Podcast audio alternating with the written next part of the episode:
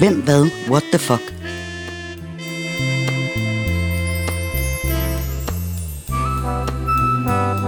Et nedslag i et legendarisk opslagsværk fra før internettet blev født.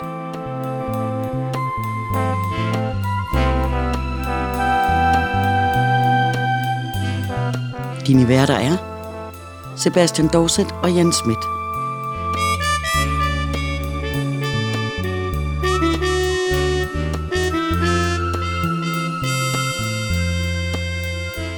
Denne gang er nu 1980.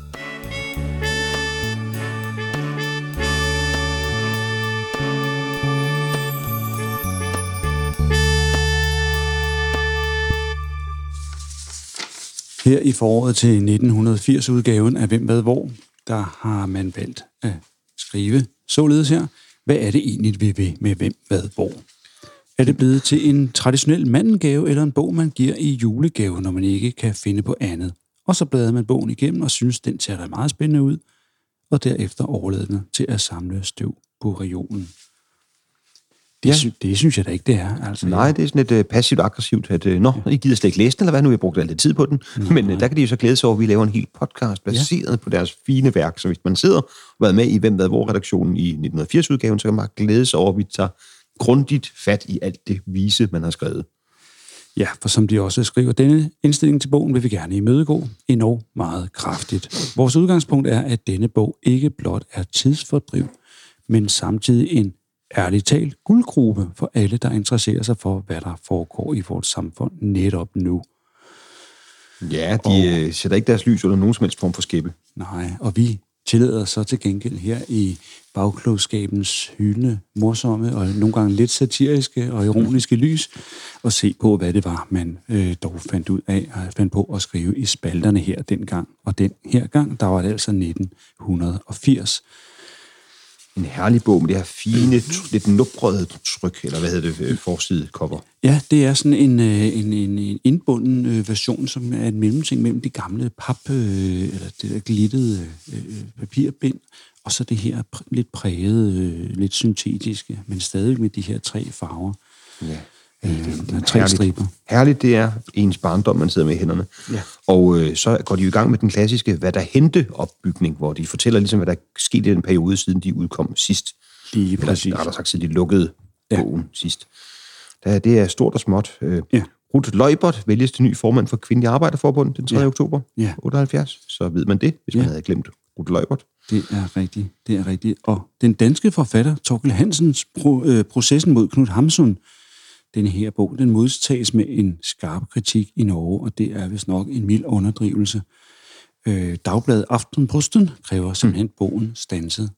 Ja. Og så vidt jeg husker, og nu citerer jeg altså bare efter hukommelsen, at den her rigtig, rigtig udmærkede forfatter, Thorkild Hansen, jeg tror, det endte simpelthen med at blive hans svanesang. Han røg simpelthen ned fra Parnasset og røg ud af det gode selskab med denne her, hvor han vist nok insinuerede kraftigt, at Knut Hamsun altså måske endda skulle have været nazist eller noget. Jamen, det var det med, at Knut Hamsun fik de nazist-mistanker i sit forfatterskab under krigen der. Og det var, jeg ved ikke, om han så faktisk gentog de anklager. Det må vi må sætte os ned og læse den fine bog. Ja, det må vi. Jeg har den stående hen i regionen, så det kan være, at vi skal lave en podcast om det. Kun processen mod Knut Hamsun-podcasten. Ja. Det bliver godt. Ja. Så kan man også sige, at der er sket noget den 4. oktober. Københavns Amt dømmes ved Østerlandsret til at betale statens vejdirektorat 12 millioner kroner i erstatning for Fiskebækbroen ved Farre Motorvej, der styrtede sammen i 72. Og jeg tager det frem, fordi det er altså gået 6 år med at få afgjort erstatningen, hvilket jeg synes er fantastisk, også med infrastruktur. Det er ikke kun, når de bygger den, det tager for lang tid. Nej. Det er også, når de skal afgøre retsligt, hvad der sker, når den falder sammen. Andre ting, som også kan tage lang tid, det er, når der skal findes en ny pave. Ja. Og henne i Vatikanstaten, der røg de uheldigvis her i 1978 ud i at skulle finde en ny pave 2 gange inden for 2 måneder. Der skete nemlig det, at pave Johannes Paul den første, han døde pludseligt, og så skulle man altså finde en ny. Som der står her, i Vatikanet samles 111 kardinaler for anden gang i løbet af 2 måneder for at vælge en ny pave. Ja, der kan man godt lige i disse coronatider, de kunne lige have taget en sundhedstest af den første pave, de valgte. Det kan man lige analysere. Kan holde mere end på måneder. Og der går simpelthen heller ikke mere end et par dage før, at under navnet Johannes Paul den anden vælges den polske kardinal, og lidt overraskende, tidligere minearbejder Karol Wojtyla, til den romersk-katolske kirkes 264. 20. pave. Ja, det var ham, der var pave langt til. Det er ligesom ham, vi husker som den gamle pave. Ikke? Ja. Og det er lidt sjovt, fordi han var sådan en, altså, det var sådan en kompromispave, fordi der var, de havde lidt svært ved at finde en kandidat, som de kunne samles bredt omkring. Og det var også den første ikke-italienske pave siden 1522. Ham her, Karol Wojtyla. Ja, det var ham, der ligesom introducerede den her pavemobil, ikke? Jo, det var ham, det var der, ligesom, der var noget attentatværk, og det kan vi jo dykke ned i en anden årgang, og så fandt man ud af, at han skulle køre rundt i den her skudsikre... det ligner sådan der boble, man trak lottokugler i. Nummer 25. Og så kørte han ligesom rundt i den beskyttet, men stadigvæk synlig. Ja, rundt på Peterspladsen, når han havde audiens, så kunne han vinke til folk.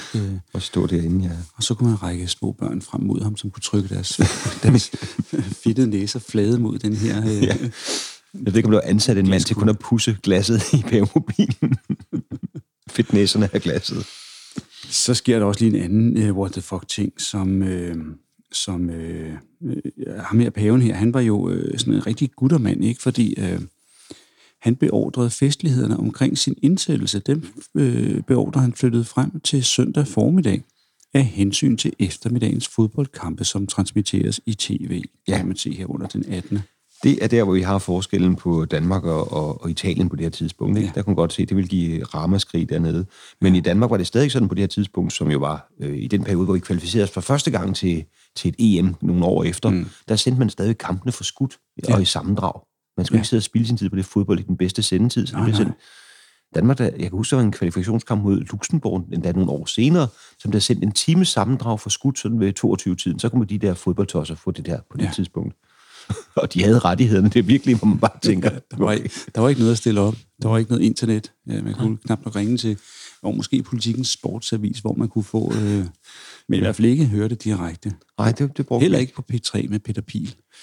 Selv ikke Peter Pihl, den herlige mand. Men nu vi taler fodbold, så lad os lige tale om, hvad der skete henne den 26. Der sker der nemlig det, at som den første professionelle fodboldklub herhjemme, der giver Horsens 3. divisionshold ABS op over for stigende økonomiske vanskeligheder og standser sine betalinger. Ja.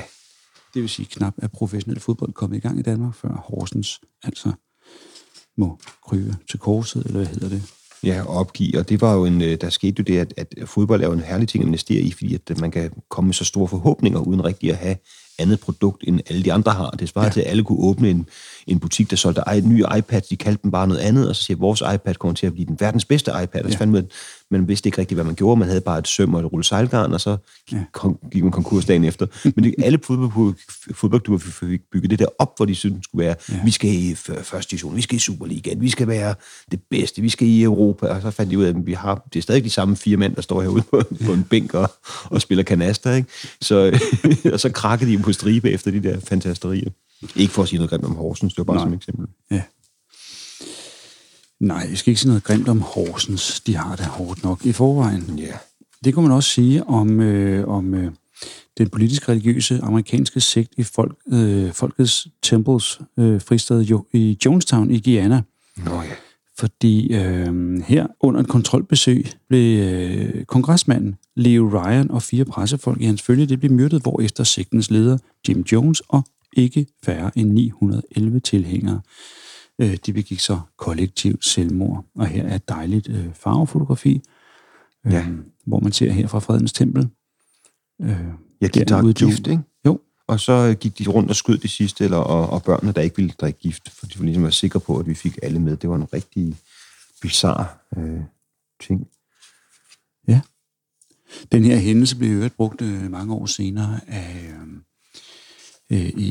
I den svenske krimi Wallander, som jo er blevet til en rigtig stor tv-serie, hvor der netop er et afsnit, som handler om, at der var en, som undslap for det her, en anden tosse, og Og så skete der ikke andet dramatisk. Nå ja, så prøver han at starte en sekt i Sverige. Ja, det er sådan noget, det er. Ja, lige præcis, ja. Ja. Men altså, det er virkelig det der med, at når folk følger efter en, og tager deres børn med i det. Vi har jo aktuelt nu med folk, der sidder i en flygtningelejr i Syrien, og også meldt sig sådan en, skal man så ikke? Altså, hvis de så kommer ud igen og kommer til en form for fornuft, ikke? Det er jo en forblændelse, der er sket, så, ja. Så kan man sige, måske kan man ikke... Måske er der andre udveje, eller alle, der er gift. Ja. Ja. En udvej fandt lenskrev Hans Schack, i hvert fald han var barnløs, og han fandt den udvej, at han tilbød det yngste medlem af kongefamilien, nemlig den dengang 10-årige prins Joachim, sit gods Schackenborg som gave. Ja. Og efter forskellige juridiske formaliteter, som der står, og dispensationer var gået i orden, så kunne gavebrevet stadfæstes. Det sker jo tit for folk, de bare kigger på en og siger, jeg har ikke rigtig nogen arving. Hvad man giver det til en tilfældig prins? Ja. Og det var så Joachim, der fik det, havde det nogle år, kørte det, og hans ægteskab i seng, og så solgte han det, så han kunne købe en dejlig luksusbolig til sin fraskilte hustru. Ja, det var også, man kan sige meget om Mønsønder, men det er afsides. Det er afsides, men det er ganske, ganske hyggeligt, den der, og det der slot der, det var altså et meget, meget lille slot, vil jeg sige. Det var et meget, meget lille slot. Ganske lille slot, men altså, jeg synes, at det er jo så smukt dernede ved marsken og kammerslusen og alt det der, ikke? Men det holdt også nogle år, men så blev han måske, eller måske Alexandra lidt træt af det der landliv. Jeg tror nok, at hun følte ikke lige, hun havde, skudt papegøjen der, da hun skulle flytte til et slot i Danmark og være prinsesse, og så kom hun ned og blev... så hvor det lå henne.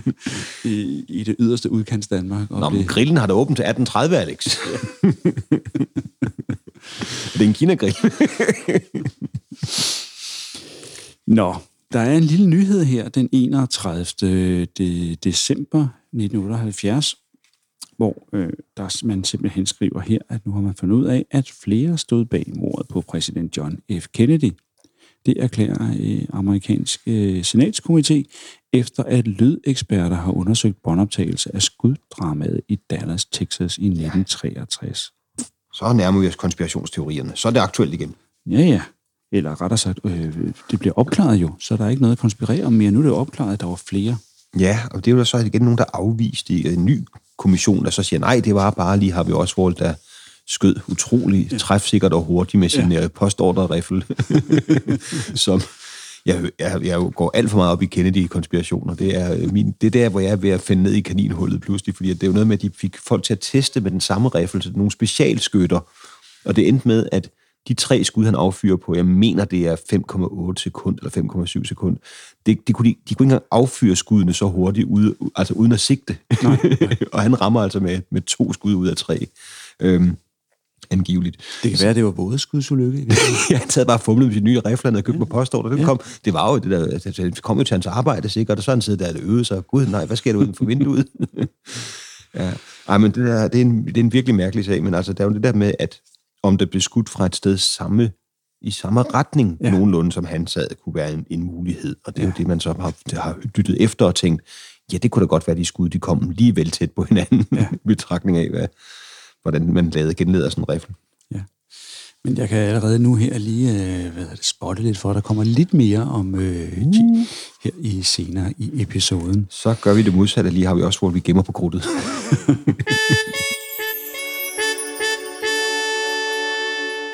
Du lytter til Hvem, Hvad, What the Fuck. En podcast med nedslag i et legendarisk opslagsværk fra før internettet blev født.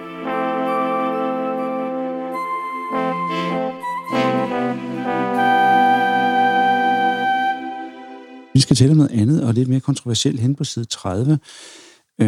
Foreningen Frihedskampens Veteraner, de kræver simpelthen, at tv, og det er dansk tv, vi taler om, at de viser den amerikanske film, eller det er nok mere en tv-miniserie, Holocaust, om nazisternes jødemassakre, som kulturafdelingen ellers jo har afvist, at den skal vises. Nå, gud, det lyder som noget, man godt kunne dykke noget mere ned i. Altså, at der simpelthen er en tv-film, de ikke vil vise. Så skal du bare bladre en enkelt gang. For her står der nemlig, at efter pres for blandt andre tidligere modstandsfolk beslutter TV alligevel at vise den amerikanske serie Holocaust om nazisternes jødeudryddelser. Skønt teaterafdelingen har kasseret den som underlødig. Okay. Jamen, så må de sætte den på og fjerne et sammendrag af en landskamp. Men og det er slet ikke slut endnu. Der kommer noget mere.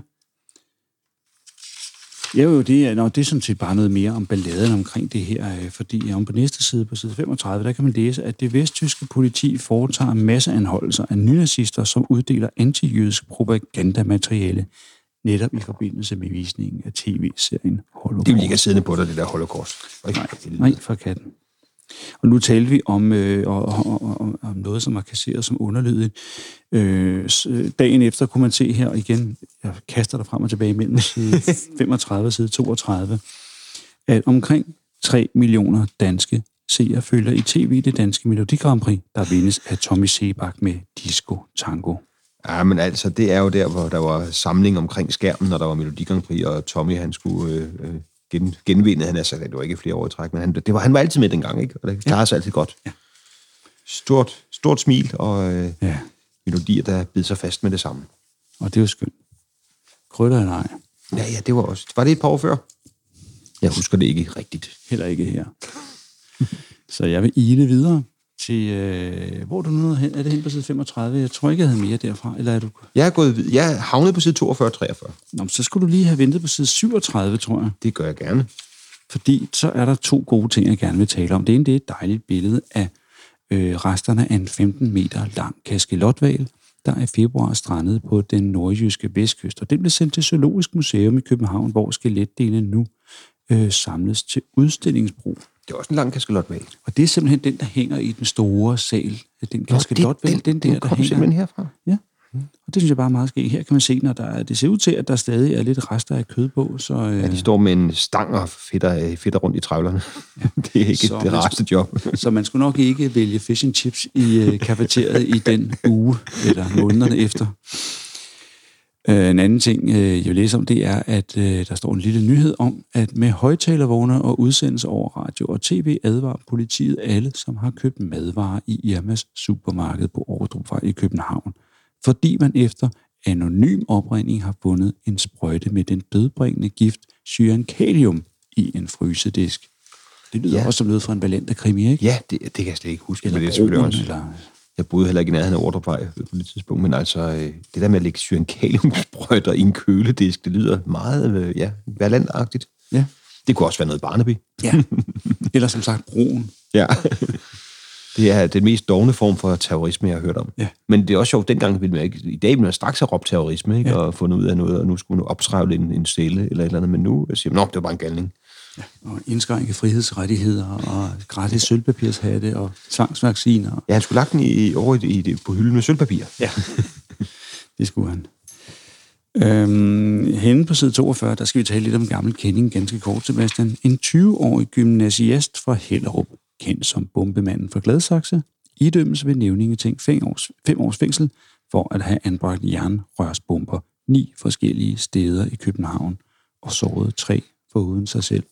Ja, det var lidt ikke særlig succesfuld terror. Han fik godt nok såret en enkelt meget alvorligt, men altså, det var mange forsøg på bomber, og de blev som regel opdaget. Da den første var sprunget, så begyndte man at bemærke dem, og som vi snakker om i det afsnit, så fjernede man dørene på telefonboksene. Ja. Yngre lyttere kan stå af her. Eller finde det tidligere afsnit. Ja. Det har sikkert været i 79. Tror du ikke det? Jo. I det afsnit, vi har talt om det? Det kan jeg ikke huske. I er simpelthen nødt til at lytte alle sammen igen. Ja. Jeg ked af det. Eller det er jeg ikke. Og så er der også en nyhed fra den 15. Ja. Uden pas, penge og billet lykkedes det den 12-årige skoletrætte Winston Kelly fra Johannesburg i Sydafrika at flyve den halve klode rundt og nå frem til sin bedstemor i Leyton ved London. Det er også en tidstypisk ting, fordi i dag ville du aldrig komme i nærheden af en lufthavn, uden at være kontrolleret i alle ender. Og så er der altså en, der simpelthen var kommet ombord på et fly og fløjet helt frem til London. Ja, det er imponerende. Det synes jeg også. Det er også en god bedstemor, der ligesom er så kærlig, at der er et barn, der vil flyve fra Sydafrika fra for at være hos hende. Det synes jeg. Det kunne vi lære nogle af os, der ikke besøger vores ældre. Der er lidt mere smånyt om nogle om dramatiske hændelser. Fordi henne i slutningen af marts, 31. marts, der står der nyheden om, at myndighederne hemmeligholdt i 3 døgn, at der var sket en ulykke på atomkraftværket i Harrisburg.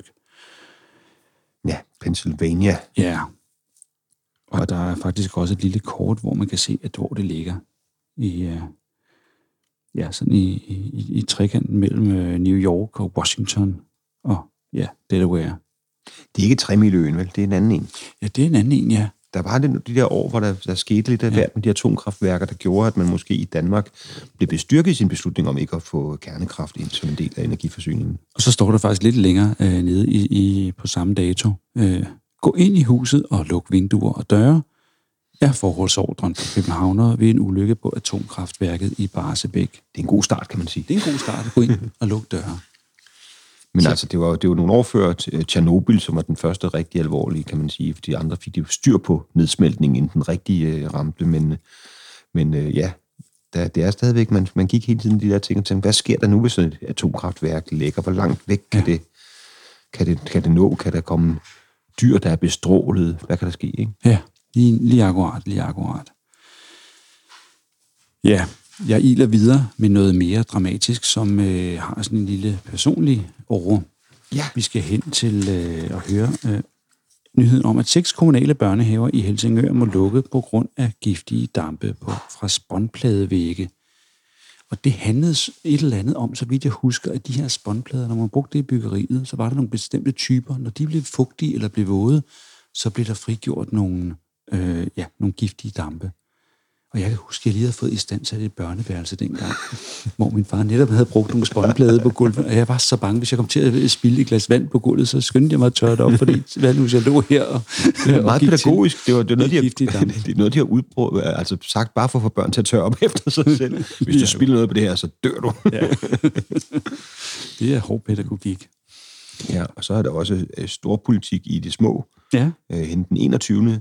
Vesterlandsret siger i dom, at Thisted byråd var i sin ret til at forbyde byens bibliotek køb af Ben Hallers bog Sabotage i 1977. Så Ben Haller var simpelthen too hot for Thisted. Jamen, jeg tror faktisk, at han der kommer et eller andet, som vi kan dykke ned i, hvor han lægger sagen netop mod biblioteket, fordi at de ikke vil købe hans bog. Ja. Og så siger han, det kan I ikke tillade, at de ikke vil gøre. Det er også en dejlig selvfølelse at have. Ja. Der vil jeg straks gøre det samme, hvis jeg nu havde en bog på markedet og ringe rundt til biblioteker og true med bål og juridisk brand. Ja. Han havde det hårdt, men ikke så hårdt som en 22-årig østtysk afhopper. For efter 4 døgn i åben gummibåd, så drev denne her østtyske afhopper nemlig i land ved Dueodde på Bornholm. Ja. Han var simpelthen sat afsted fra den østtyske Østersøkyst, eller hvad det nu måtte hedde, og har ligget og drevet rundt i 4 døgn i en åben gummibåd. Ja, det er heroisk, kan man sige. En heroisk flugt, men også en lille smule uplanlagt, kan man sige. Desperat, altså, ja. Altså, hvis du skal ro til Dueodde, så find en båd, der måske er giver lidt læ, eller et eller andet. Men altså, man kan jo sige, det viser desperationen for at komme væk fra DDR dengang. Jeg synes også, jeg læste noget en windsurfer engang, som også simpelthen tog den helt til gæsser. Jeg tror, han blev samlet op ude i international farvand. Ja. Han klarede sig lige ud af østtysk, og så blev han samlet op. Men altså, at stå der på og det har sikkert ikke været varmt den dag, vel? Nej, det har været... Og stå i en våddragt der. Ja. Vi bliver lidt i det tyske, for der er igen, vi er i afdelingen for små, relativt korte nyheder. I Bückeburg-fængslet i Niedersachsen indledes retssag mod 6 nye nazister for planlagt bortførelse af livsfangen Rudolf Hess. Ja, det store nazi-ikon Rudolf Hess, som den sidste overlevende sad og var deres håb for en glorværdig fortid. Jamen, hvad har man tænkt der? Lad os befri ham. Ja, altså. Det bliver ikke opdaget. Der er ikke nogen, der kan kende Rudolf Hess. Nej, og når han kommer ud, så kan han bare bo her i min mors kælder, ligesom mig. Jamen, det er virkelig en, hvor man tænker, hvad havde I forestillet jer? Lige præcis. Men jeg tænker også sådan lidt, hvordan bliver det her opsporet? Fordi i dag, der er der jo elektronisk overvågning af mobiltelefoner og sms'er og mail og nettrafik og alt muligt, hvis efterretningstjenesterne, de lurer lidt på, at der måske er en celle her, der er i gang med noget tvivlsomt. Ja. Man ved ikke rigtig, hvordan de gjorde ting dengang. Altså, det må være noget telefonaflytning måske. Det var lidt nemmere, fordi folk ringede fra den samme telefon, så de kan måske sætte en aflytning i gang, og så skal vi befri ham, Rudolf Hess? Det er en god idé, Horst. Og så har de knaldet den. Men altså, ja, det er... Der er også lidt fredelige ting. Der er et flot billede her, hvor dronning Elisabeth II, ja, det er hende fra England, sammen med Prins Philip, har endeligt statsbesøg i Danmark. Så er simpelthen sejlet med Dannebro fra til Aarhus. Og det synes jeg, det er et smukt billede af kongeskibet Dannebro med en militær, en eskorte af et orlogsskib. Jo, hun er jo ikke ombord på Dannebro. Hun sejler over på det der Britannia. De følges bare ad, de to skide. Det er dengang, man ikke tænkte så meget på klimaet. De er simpelthen hvert sit. Om så ligger Dannebro forrest. Jeg tænkte, at det var... Ja, men det er selvfølgelig Britannia, hun... Ja. Det er lidt mindre festligt end Dannebro. Dannebro er sådan en flot gammel yacht, jo, men det er mere bare et krigsskib. Ja. Hun har simpelthen sit eget krigsskib. Ja. Det er man ikke helt tryg ved, den ældre dame, der kan blive lidt forvirret med årene. Når hun er ude at sejle, synes hun ser, at tysken kommer tilbage. Og så er det bare en tilbage windsurfer for det der. Jamen, apropos tysken, nu nævner du det selv, så vil jeg lige gå hen til 6. juni 1979, Vesttyskland. Forhenværende statsmand sagsøger kvinde, fordi hun i en tv-debat efter Holocaust, igen den her tv-serie, der hævdede hun, at hendes familie blev udryddet i Auschwitz. Og det ville han simpelthen ikke have siddende på sig, at hans firma skulle have gjort sådan noget. Det er virkelig offensivt at begynde at sagsøge folk på grund af Holocaust. Ja, nu taler vi om uden nogen sammenligning om forfatteren Ben Haller og en kraftig selvfølelse. Ikke? Den her SS-mand, han må også have haft noget af en selvfølelse, når han tænkte... Ja, nu er der en farlig kamphund, der går amok. Igen i blød rus med en fantastisk selvfølelse. Ja, apropos. Ja, vi bliver lidt i det samme, fordi nazijægeren Simon Wiesenthal, han opfordrer USA og FN til at søge korsetlægen Josef Mengele, udleveret fra Paraguay. Ja, det er... I de her år var der tit nogle tidligere nazister, der lige blev fundet et eller andet sted. Tit, det var ikke sådan en hverdagsbegivenhed, men så havde Wiesenthal været på jagt igen og fundet, hvor de gemte sig. Det er Paraguay er et godt eksempel på sådan et godt gammeldags naziland, når man så må sige. Ja. Jeg tror, det her det endte vist med, at Paraguay, de måtte fortælle, at vi har sådan set udvist Mengele, men ved ikke lige, hvor han er hen. Ved ikke, hvor han er. Jo, det står faktisk på side 135, hvor der også er et dejligt billede af Josef Mengele, som minder lidt om ham der Fritzl fra Østrig. Ja. Har samme charmerende mustache. En af de mest berygtede og mest eftersøgte tyskere er Josef Mengele fra udryddelseslejren Auschwitz. Efter krigen flygtede han til Paraguay, hvor myndighederne nu hævder at have forvist ham. Hvorhen vides ikke. Vi har bare forvist ham. Det var et nemt point. Ja, altså han var jo en af de, der var helt forfærdelige, der jo lavede film om, hvor skrækkelig han var. Det var en, der ligesom tænkte, nå, der er nogle mennesker, der alligevel skal dø, dem kan jeg eksperimentere på, som jeg har lyst til. Og det er jo... Ganske få overlevede hans eksperimenter. Blandt dem, som overlevede, var den tjekkiske fotograf, Jan Saudek, og hans bror. De var tvillinger, og de var jøder og blev sendt til Auschwitz. De kom på Tjekkoslovakiet og blev vist nok udsat for nogle af de her eksperimenter og forsøg, men overlevede begge to. Ja, det er jo... imponerende. Men han forsvandt fra Paraguay, og jeg ved ikke rigtigt, det kan vi så vende tilbage til en anden af. Hvad bliver der af Josef Mengele? Ja. Vi laver en podcast, hvor vi finder ham. Ja. Og interviewer ham. Vi overgår næsten ikke, men vi slutter lige af her med, at Brasiliens højeste ret bestemmer, at tidligere kommandant for KZ-lejren Sobibor, Franz Gustav Wagner, ikke skal udleveres til Vesttyskland. Og så står der ikke mere om den sag.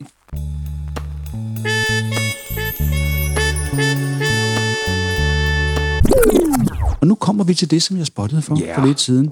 Henne på den 17. juli 1979, mafiaen stod formentlig bag mordet på præsident John F. Kennedy i 1963, og højreorienterede forretningsfolk bag mordet på Martin Luther King i 1968, fastslår en rapport fra en komité under repræsentanternes hus, og det er altså henne i USA. Ja, det var simpelthen mafiaen, mente man.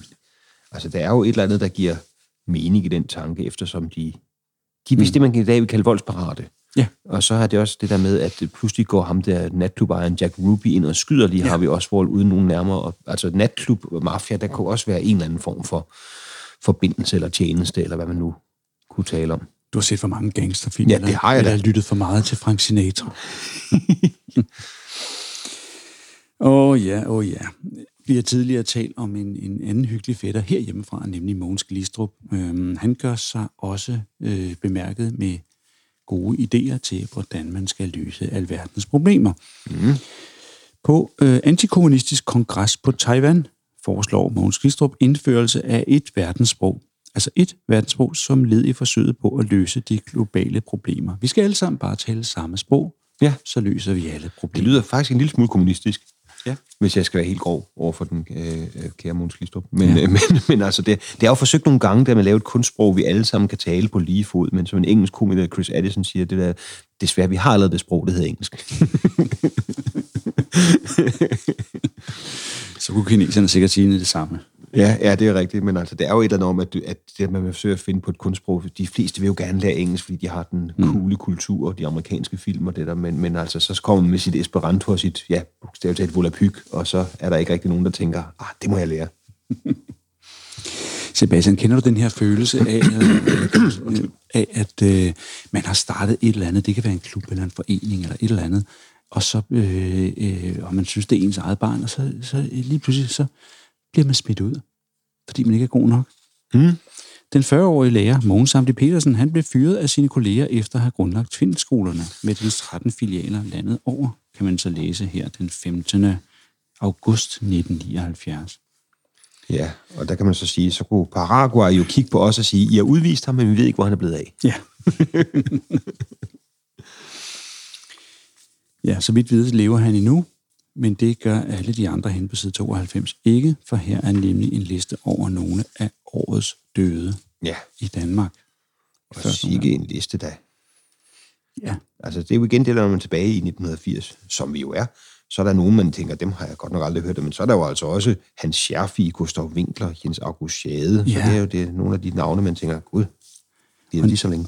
Og netop Jens August Schade, synes jeg så et tidligere, da jeg bladrede i bogen her igennem, at dels undrede det mig, at han først er død nu, altså på det her, altså ja, først i 80, men hans kiste, han blev nok begravet på Assistens, og hans kiste blev ført forbi H.C. Andersens grav.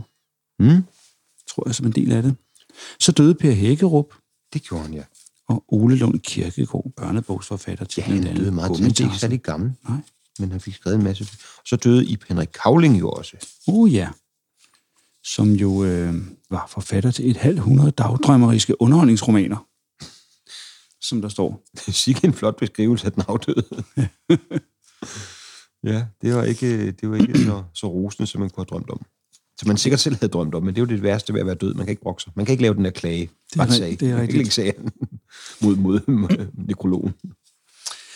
Hvis vi går videre til at tale om nogle af årets døde inde i udlandet, så er der også, på den første side er der en masse, som jeg ikke rigtig kender så meget til. Hvis vi bladrer en gang, så når vi ned til 2. Den ene, det er John Wayne, den her western. En legende. Man kan ikke kalde ham en dygtig skuespiller, men han var jo blev jo en legende. Ja, hvad kan man sige til de unge? Han var vel sådan en form for... nu skal man være respektfuld over for John Wayne, og lige ved at sige sådan Steven Seagal, eller, men sådan en, der ser barsk ud i alle scener, og tit bliver skudt i låret, men tager det som en mand og halter videre, uden at gøre mere på styr ud af det. Ja. Det er min erindring. Han blev altid skudt i låret, og så sagde, for fanden, altså det lår. Så humpede han videre og skød nogle flere folk, og så til sidst, der satte han sig endelig ned og fik behandlet det lår. Yes.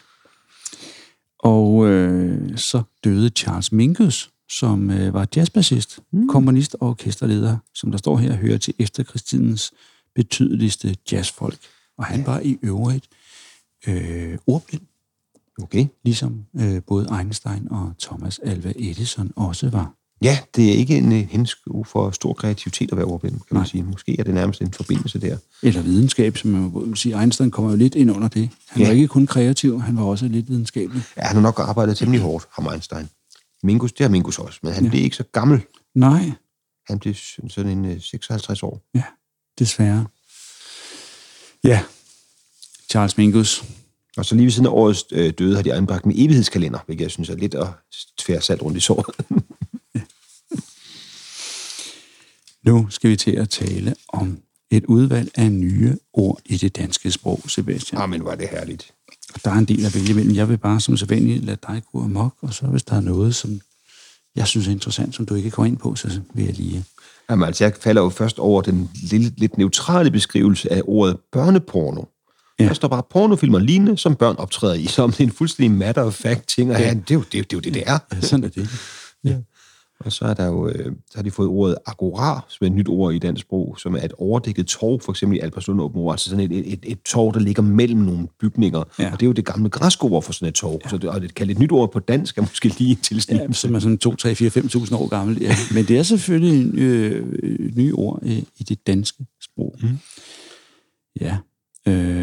Fedterøvstillæg. Ja.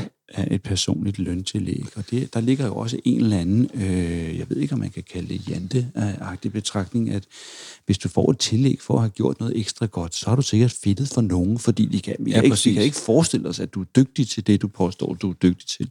Og hele fænomenet med nye ord, det ligger under kategorien land og folk, så det er jo også en kommunistisk tilgang, de har til sagerne. Ja. Forbrug og køb er også kommet med som køb til privat brug fra næringsdrivende, som at det er nærmest en form for sensation. Og så kan man se, at de har skiftet ordet arbejde ud med ordet job, fordi både jobformidling, som er arbejdsformidling, og jobtilbud, som er arbejdstilbud. Ja. Og så har jobtræning, som er arbejdstræning. Ja, der er mange. Og de har også et fantastisk ord her, som er KZ-fri om æg fra høner, der ikke er i bur. Jævnfør KZ-høne som ord for burhøne. Der har siddet en eller anden vakspædagog og skulle lave en kampagne i stil med det, vi nu ser fra sådan nogle som Anima, ja. Og sådan ting. Det er jo det samme, som vi gjorde ved jøderne fuldstændig af. Så. Mm. Og så har de kaldt det en KZ-høne, fordi det er da slet ikke upassende. Der er nok sikkert snart en SS-mand, der lægger sag an mod de danske ægproducenter. Et paraplymord, det er et drab, som er foregået ved, at en bliver stukket med en forgiftet paraplyspids. Ja, det er et meget specifikt ord, men der var jo de i de her år, hvor den sovjetiske efterretningstjeneste, KGB, eller fik typisk nogle bulgarer og sådan noget til, at ligesom så står man en eller anden afhopper ved et busstoppested i London og mærker et eller andet prik i låret, og så den anden, der har stukket ham med en paraply med noget dødbringende gift, og så er manden væk, der er stukket væk, før man opdager, hvad der er sket. Modsat John Wayne, så faldt de meget hurtigt om af at blive stukket i benet på den måde. Han var haltet videre med sit giftben og sagde, åh, dumme KGB, og skudt det med sin Winchester med en arm. Ja. Og så er der et ord, der er kommet med, som er lidt what the fuck. Vejhjælp. Civilister, som har vanskeligheder, hvor man ikke haft det før 1979. Og simpelthen, hvis du gik i stå på vejen, you are on your own. Det kom først ind på det her tidspunkt.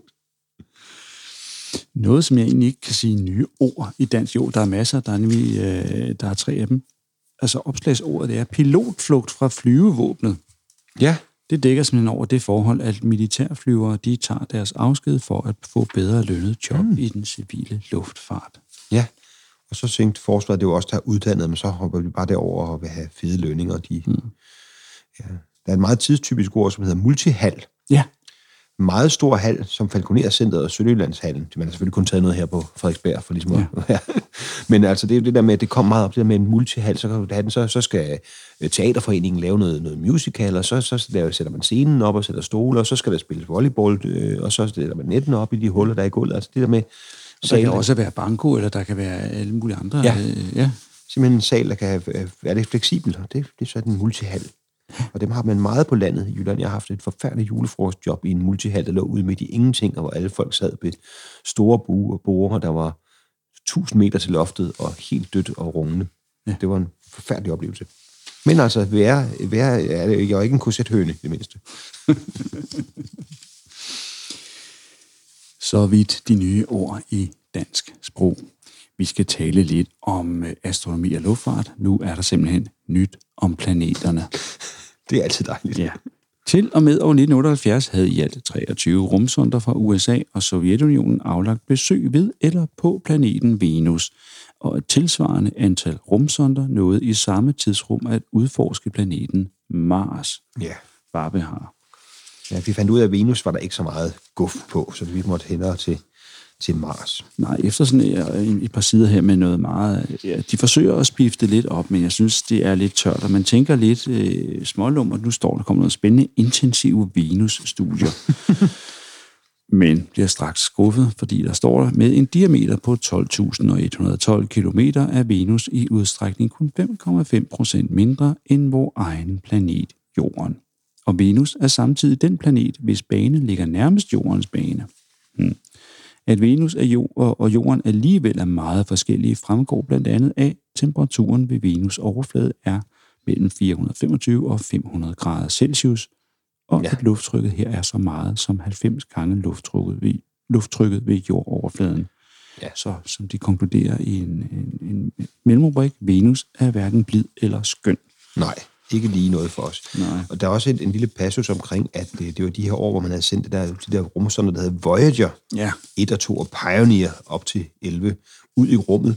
Og så har man gjort det, man havde sat nyt, altså ligesom oplyst om, hvem det var, der havde sendt mig afsted. Sådan ligesom man skriver bag på kuverten, når man sender et brev, hvem er det herfra? Ja. Og så er det der et billede af sådan set mennesker ud og hernede. Jeg tror, de havde sat noget musik på. Jeg tror, det var Louis Armstrong eller noget lignende. Ja.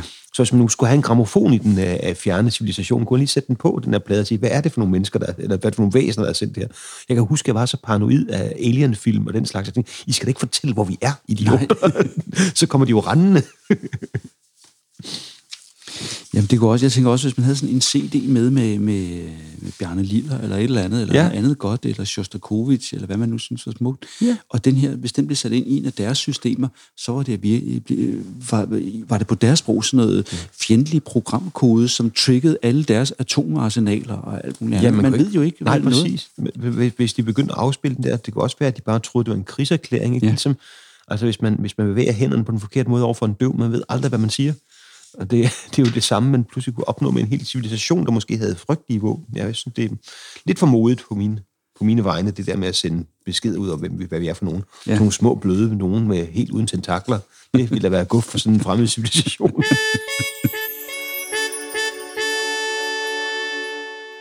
Du lytter til Hvem, Hvad, What the Fuck? En podcast med nedslag i et legendarisk opslagsværk, fra før internettet blev født.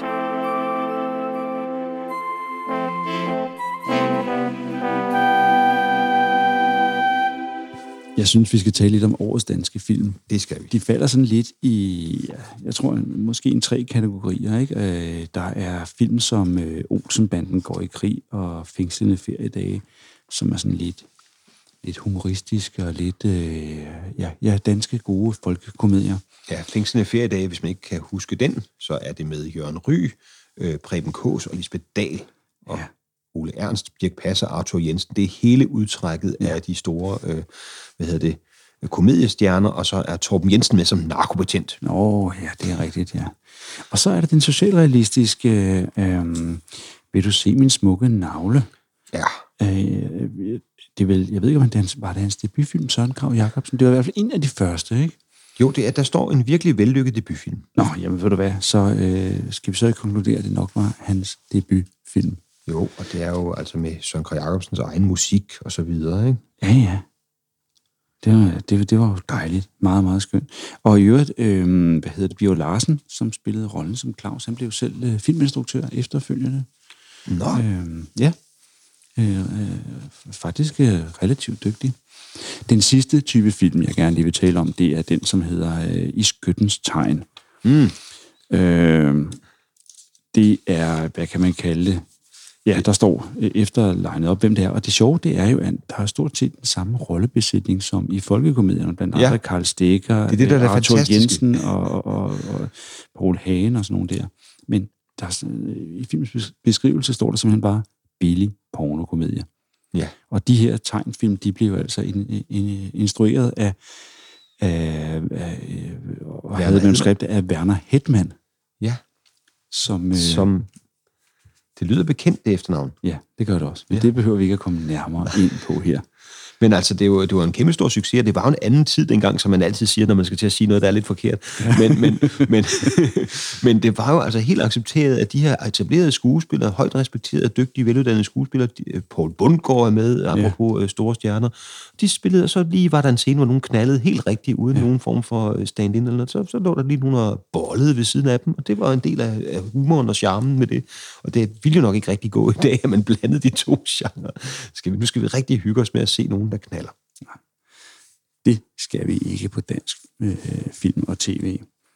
Og vi bliver nemlig i dansk film og tv, fordi her henne på side 420 under kultur, der har man et dejligt opslag, hvor man kan se en oversigt over kulissebyen Korsbæk i tv-serien Matador, opstillet hos Nordisk Films Kompagni i Valby. Der er simpelthen hovedgaden. der er hovedgaden med Korsbæk Bank nede for enden ved Korsgade, og op langs Allegade ligger på den ene side jo Mads Andersen Skjern hedder han for katten. Hans nyåbnede tøjhuset, hvor foran grisehandler Oluf Larsen, Chevrolet og andre autentiske køretøjer fra sidst i 20'erne holder, kan man se. På den modsatte side af gaden, der ligger jo Damernes Magasin, og ved siden af familien Varenæsses bolig. Mm-hmm. Og så er der jo ellers, så kan man sige, at det bare er fronten af bygningen, der er stillet op, og så er det støttet med sådan et stillads, der vær. Ja, og det var jo sådan, at når man gik ind op ad trappen ind til Damernes Magasin, der hvor Daniel Skjern, han sidder jo i første afsnit og venter på hans far, så vadede man direkte ind i en grusbunke eller på nogle paller, et eller andet, når man går ind der. Man skulle sikkert skyde den helt rigtige vej, for man kunne se det, når de åbnede dørene. Det var en papdør, der stod og knirkede der. Jeg tror, der findes grupper på nettet, som har sådan nogle bloopers, hvor der er helt nærmest tidskoder på, hvor man kan se, at der er de skudt hen et eller andet sted, hvor man kan se, at der ikke er tag på det hus eller noget af den stil. Garanteret. En lille morsom kuriositet, som de fleste vil nok vide, nu talte vi om Olsenbanden for lidt siden. Der er jo den her dejlige scene, hvor Egon Olsen bliver spændt fast til rådhusuret inde på Københavns Rådhus. Ja. Der var opstillet en model af det her rådhusur lige hen foran Korsbæk Bank. Så på et tidspunkt, mens der egentlig var pause i optagelsen til Matador, så skød man lige den her Olsenbanden-film, og så skulle man bruge et sted, hvor man ligesom kunne komme lidt på afstand med kameraet, og det var så lige her, hvor man... Så man kunne se Korsbæk Bank lidt i baggrunden, hvis de skulle forkert. Lige præcis. Der findes et fotografi, hvor man kan se begge dele, nemlig Rådhusuret foran Korsbæk Bank i Korsbæk. Så står der så fint, hele byens opbygning har krævet 8-10 håndværkers koncentreret arbejde i 2-3 måneder. Så der har så også rendt nogle tømmer rundt der og stillet op og gjort ved. Og gå hjem og ligge i Hollywood. Ja, det må man sige. Ja. Det tager at lægge Lady Gagas sminke til et enkelt skud i. Ja, præcis. Ja, så er vi et matador, bortset fra, at et par af de populære tv-serietemaer, de går igen lige på side 423, blandt andet temamelodien fra Matador, skrevet på noder. Temaet til Bag Magtens Døre, som jeg lykkelig har glemt. Ja, de to her. Petersen, glimrende mål. Og træffeligt dirigeret hovedstød, der er Bjarne Petersen på... lige så udmærket set indkast. Nu er vi nået hen til sporten, Sebastian. Ja, og der er ingen mål af Bjarne Petersen i den her omgang. Nej, til gengæld er Gert Frank, som er blevet danmarksmester i 5 km forfølgelsesløb for professionals. Han gør sig også godt til 6-dagesløbet her sammen med sin makker René Savary. Ja, og jeg er så flovt ude af trit med 6-dagsløbene, at jeg ikke rigtig ved, om Gert Frank, han stadigvæk er den mest vindende 6-dagsrytter fra Danmark nogensinde. Men jeg mener det. Vi kan jo påstå det, og så kan folk reagere. Han vandt i hvert fald i København i 79 med René Peinen som marker. Foran Kim B. Svendsen og Patrick Saky, den flamske pil. Hvorimod i Herning var det Danny Clark og Don Allen fra Australien, der vandt, hvor Gert Frank og René Peinen kun blev nummer 2 foran Niels Fredborg og Patrick Saky. Den flamske pil. Nok med den flamske pil, vi skal tale lidt om, hvordan det gik henne i Danmarks turnering i fodbold i 1978. Ja, og der kan man bare sige, det var Vejle, der vandt. Ja, det var det. Og på fjerdepladsen havde vi OB, og helt nede på sjettepladsen KB. Ja, bag binden 103. Så der var lidt at hænge sig i der. Ja. Som man siger. Randers Freja rykkede ned, så de også lidt at hænge sig i. Randers rebet der. Men Vandløse ender i den anden bedste række på en 8. plads. Ja. Med, hvad kan man sige, med lunkne 32 point. Og det er en lidt sjov placering, fordi de ligger foran AB, og det var jo en Glostrup IC, der så til senere måske ikke har vist så gloværdige resultater. Og så får en AB, der jo har været helt op og ligge i Superliga i årvis, så får nogen, der hedder Brøndbyerne. Så får en B113 og B109, så det har været en lidt voldsom... omskiftningstid, der hvor nogen var på vejen lidt ned ad park, og andre var på vej frem. Og hvis man så kigger ned i 3. division, hvor man ser, at på førstepladsen har vi Herfølge, som er oprykkere simpelthen. Ja. De kommer simpelthen nede fra en Danmarksserie, eller noget, hvad det nu hed dengang. Det har det nok heddet. Altså Herfølge er jo så nogen, der senere kommer op, så Roskilde også rykket op, men det er jo ikke, men Viborg er rykket op sammen med dem. Og så ligger Herning på en 4. plads. Ja. Så det er jo altså nogle senere storhold, der har ligget der og huseret i 3. division. Hvorimod Hero måtte rykke ned, Rønne måtte rykke ned, og Skamby. Ja. Jeg ved ikke, om Skamby vendte tilbage på noget tidspunkt. Men tilbage gjorde til gengæld en anden, for der er lige hernede ved siden af fodboldresultaterne, er der et dejligt fotografi. Europamesterskabet i standarddanse gik til det danske par, Anne-Margrethe Laxholm og Hans-Henrik Laxholm. Ja, det kan jeg godt huske, og det navn ringer jo en kæmpe klokke, fordi de her år var det jo sådan, at der var meget lidt sport i fjernsynet, og det var lidt baseret på to ting. Dels hvad danskere klarede sig godt i, vi så rigtig meget speedway, og når vi så havde et par, der kunne vinde standarddanse, så vi meget standarddans. Så sad man der som en lille dreng og kiggede på nogen, der valsede rundt inde i skærmen. Ja, men så Poul Erik Andersen kommenterede. Ja. Og så det andet kriterium var, hvis man tilfældigvis fik rettighederne foræret til et eller andet, så viste vi det. Ja. Jeg troede faktisk i mange år, at cykelbold var en ting. Fordi at det viste tit i sportsdørene, så havde der været en anden konkurrence. Jeg tror bare, en eller anden tilfældig sport synes, nej, det er da fascinerende, de kører både på cykel og spiller bold samtidig, det skal vi vise. Og så sad man og tænkte, så var det jo rigtig dygtige til det der med at køre på cykel og køre på baghjulet og skyde med forhjulet og alt det der. Men det var bare nogle gymnasiaster, der havde fundet en sjov hobby. Det sad vi så og så helt troligt hele nationen. Og helt troligt har vi også siddet her, Sebastian, og gennemgået Hvem med vores 1980 udgave. Og så hvad de fandt på. Ja, det er en dejlig bog. Ja. Sebastian, jeg glæder mig allerede til at gå i gang med næste episode. Det kan jeg også. Det har været hyggeligt og interessant, og masser af gode og interessante anekdoter. Ja, tak fordi I lyttede med.